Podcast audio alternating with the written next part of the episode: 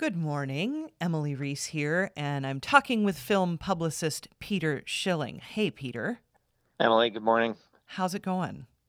It's going good. You know, uh, I'm still alive and you're still alive. That's the that's the first positive step, right? Yes, we're on the right side of fate as of yet. So tell us what we're going to what are we what are we talking about today?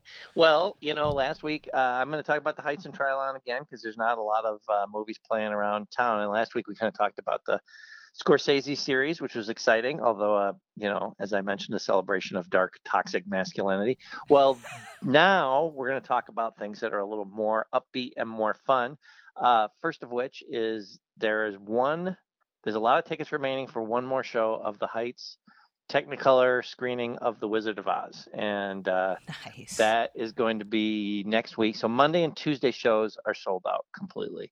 If for some reason you're desperate to get into those, um, sometimes people don't show up and they have extra seats. You can kind of stand and wait. It's almost like a rush line Okay. um, but there's no guarantee. But there are quite a few seats left, um, over half for Wednesday's show, which was added recently. And it may seem like, oh, just Wizard of Oz, so what? But it truly is like I remember when Tom first showed these Technicolor um, 35 millimeter prints. Uh, he was like, "Are you going to watch this?" And I said, "I've seen the Wizard of Oz so many times, I never see it again. I never need to see it again." Yeah. He said, "You need to see this because it's like looking at a painting." And he was right.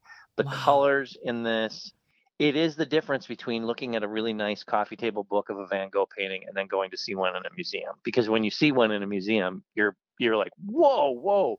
and it's the same thing here. I mean, the yellows just like pop out of the screen. The ruby slippers are just, you know, it helps to have it on the enormity of a film screen in the dark, but it also is this the, the I don't know the full science of the Technicolor process, but whatever it does, it just makes it's like there's a richness to the colors that just adds to the whole thing. And um, I just thought it was a really spectacular. It's it's just a beautiful print, and actually seeing it on the big screen again, I got a lot more out of it. Um, than I did before. I mean, it's uh, you know, everybody knows the story of the Wizard of Oz, and it's an it's an incredible film.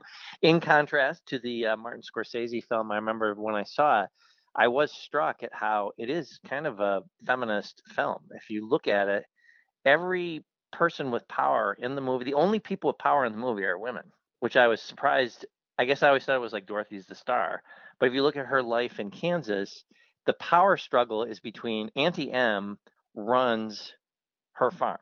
The father is is submissive to her. All the I mean, she's out there telling people what to do, and the only counterpoint to that, who's the power of the county, is that Miss Gulch, who is also the power struggles in Oz are between the good witch and the bad. I mean, right. the Wizard of Oz is a a person with no power whatsoever. He's a buffoon who doesn't know what he's doing. Who's like everyone. None of the men have any strength in that movie. Oh, they're all they're all ridiculous, you know. And Dorothy's the only one who has a clear goal. She has to convince ever all the men, the Scarecrow, the Lion, and the Tin Man. She's the one that convinces them to take this route. She's Yeah. on the route herself, yeah. and it's just like I was like, wow, this is pretty.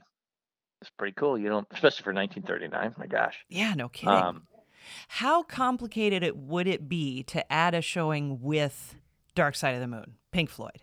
I mean, Someone come on, asked- Peter. Someone did ask that question. you know, it might be hard, you know, because with COVID Yeah. and breathing in all the pot smoke that would suddenly be in the theater, that might make it more of a challenge. Now, let's not stereotype. That is an interesting experience. All right. So, what's going on at Trylon then? So the Trylon has um, a thing that I know the um, the head of the Trylon, Barry Kryshka, I know loves these.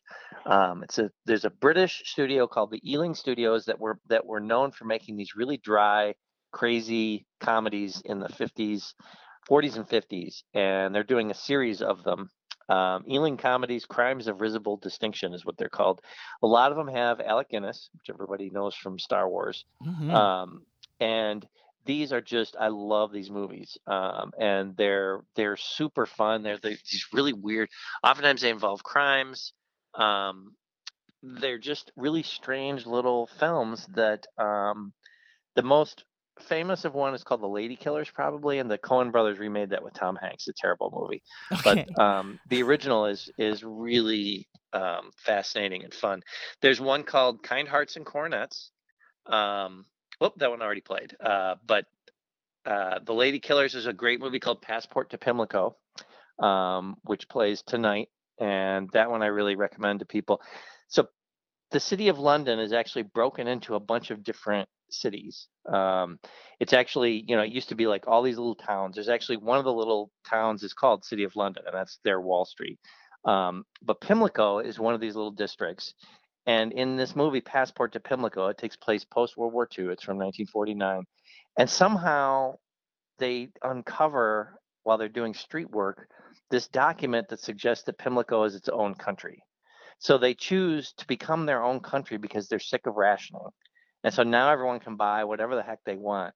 But then the city of London basically closes them off, and it's all about the fight between them and the city of London. And they're these witty little comedies that are just fantastic. Um, and whenever Alec Guinness is in them, and he's in the Ladykillers and the Lavender Hill Mob, um, they're super fun. And the Trial is doing a really cool thing where they're showing the last movie in the series is one direct. It's not specifically an Ealing comedy in the sense that the Ealing studio didn't make it, but it's directed by one of Ealing's best directors and it borrows a lot of the attitudes from it and that's the famous um, a fish called wanda um, huh.